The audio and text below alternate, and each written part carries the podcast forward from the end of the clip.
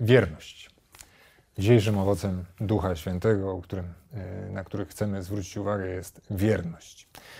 I akurat z tym owocem najbardziej kojarzy mi się e, taki fragment Pisma Świętego Vir fidelis multum laudabitur po łacinie, albo po hebrajsku, to muszę się posiłkować troszeczkę. Iż emunot raf brachot.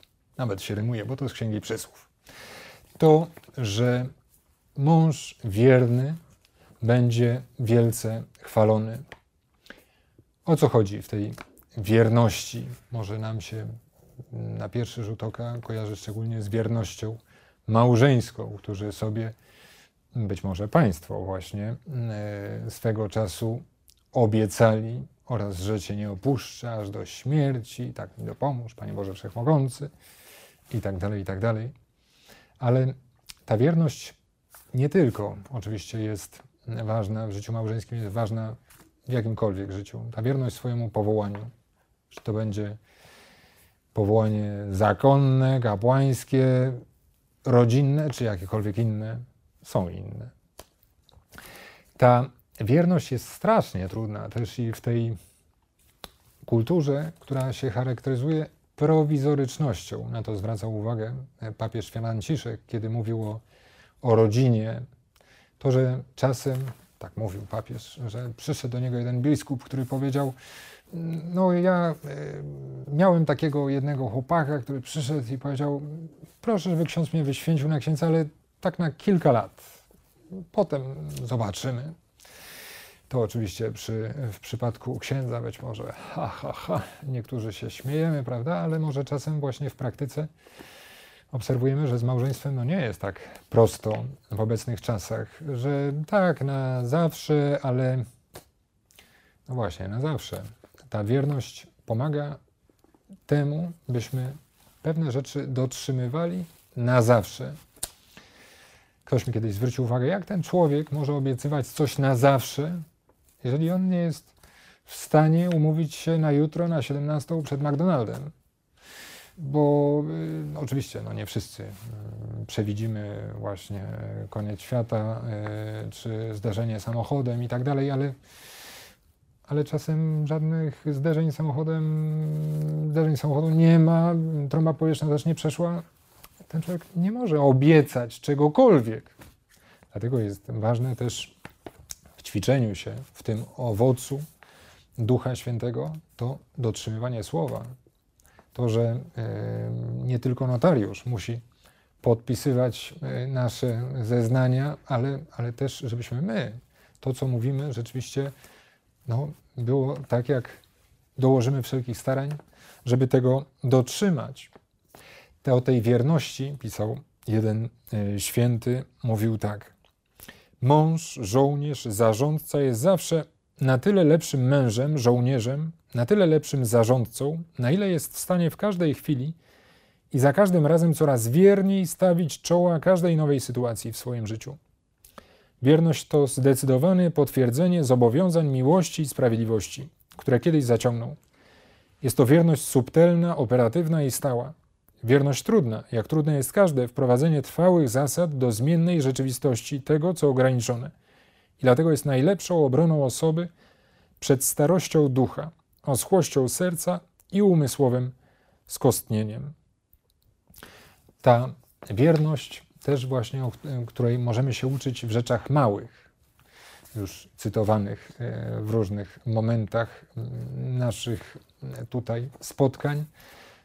Znowu ostrzegam, nie fiksacja, ale rzeczywiście te małe rzeczy, z których składa się życie, żeby pościelić łóżko, żeby, może niekoniecznie, teraz już jak wchodzimy do bloków, nie spotykamy tego napisu żądasz czystości, zachowaj ją sam, ale to, że rzeczywiście no, jest to jakieś prawo logiczne, żeby przynajmniej nie zostawić w gorszym stanie pewnych rzeczy, które zastaliśmy, które spotkaliśmy, żeby też i dbać o te małe rzeczy, o to dotrzymywanie słowa, o którym już mówiliśmy. To, że też ta wierność to nie oznacza jakiejś trwałości w rzeczach, które niekoniecznie tego od nas wymagają. Ja przysiągłem sobie, że nie opuszczę tej ziemi, prawda? Nie jestem pewien, ale wydaje mi się, że benedyktyni ślubują coś takiego jak właśnie przywiązanie do danego, danego miejsca. Wydaje mi się, że nikt z nas, oprócz nich, no, takiego ślubu nie robi. To, że pewne rzeczy mogą być też zmienne, ale trzeba się w takim razie zastanowić, na ile to jest też i w ramach mojego powołania, jest to ważne czy nieważne, na ile ma być trwałe, na ile nie, co mogę zmieniać, co nie. Święty Ignacy Loyola, zresztą już cytowany w poprzednich odcinkach, mówił, żeby w stanie strapienia duchowego nie podejmować ważnych decyzji. To, że nie, ja już nie wytrzymam z tym mężem, prawda? Dobrze, poczekaj, poczekaj. No, oczywiście może być tak, że, że ta wierność małżeńska będzie polegała na tym, że trzeba będzie się uciec do separacji. I to Kościół też zakłada. Ale ta separacja jest, jak wiemy, no, przewidziana wtedy, kiedy mąż biega z siekierą, kiedy jest zagrożone życie, rzeczywiście moja wierność temu, co ślubowałam, ślubowałem, polega na tym, że biorę dzieci pod pachę, ratuję ich życie i dalej jestem żoną owego mężczyzny, który no, chwilowo biega z siekierą po domu. Ale jeżeli to tylko dlatego krzyczymy, właśnie nie wytrzymam z tym chłopem, bo spóźnił się o 5 minut na obiad, to warto w tych stanach strapienia właśnie no nie podejmować jakichś głupich, dziwnych decyzji. To też właśnie co, jak być wiernym i czemu być wiernym. Czasem trudno też i e, znaleźć e, dokładną odpowiedź i na czym ona polega. Oczywiście warto szukać rady u jakichś osób, którym ufamy, którym wierzymy, że nam dobrze doradzą, Kiedyś słyszałem taką radę od jednego księdza, który e, no, nic lepszego do tej pory nie wymyśliłem. Mówił: Rób to, co ci się wydaje za dobre. Oczywiście my też szukamy, co jest dobre, ale nigdy nie będziemy mieli matematycznej pewności.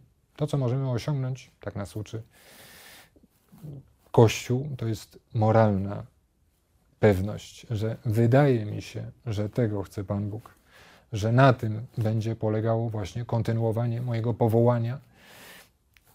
Oczywiście każdy potrafi jakieś wymyśleć teorie i wszystko ładnie ubrać, ale naprawdę, szczerze, szukając tego, czego chce Pan Bóg, warto też właśnie iść za tym, co wydaje nam się najbardziej najlepsze w danej sytuacji.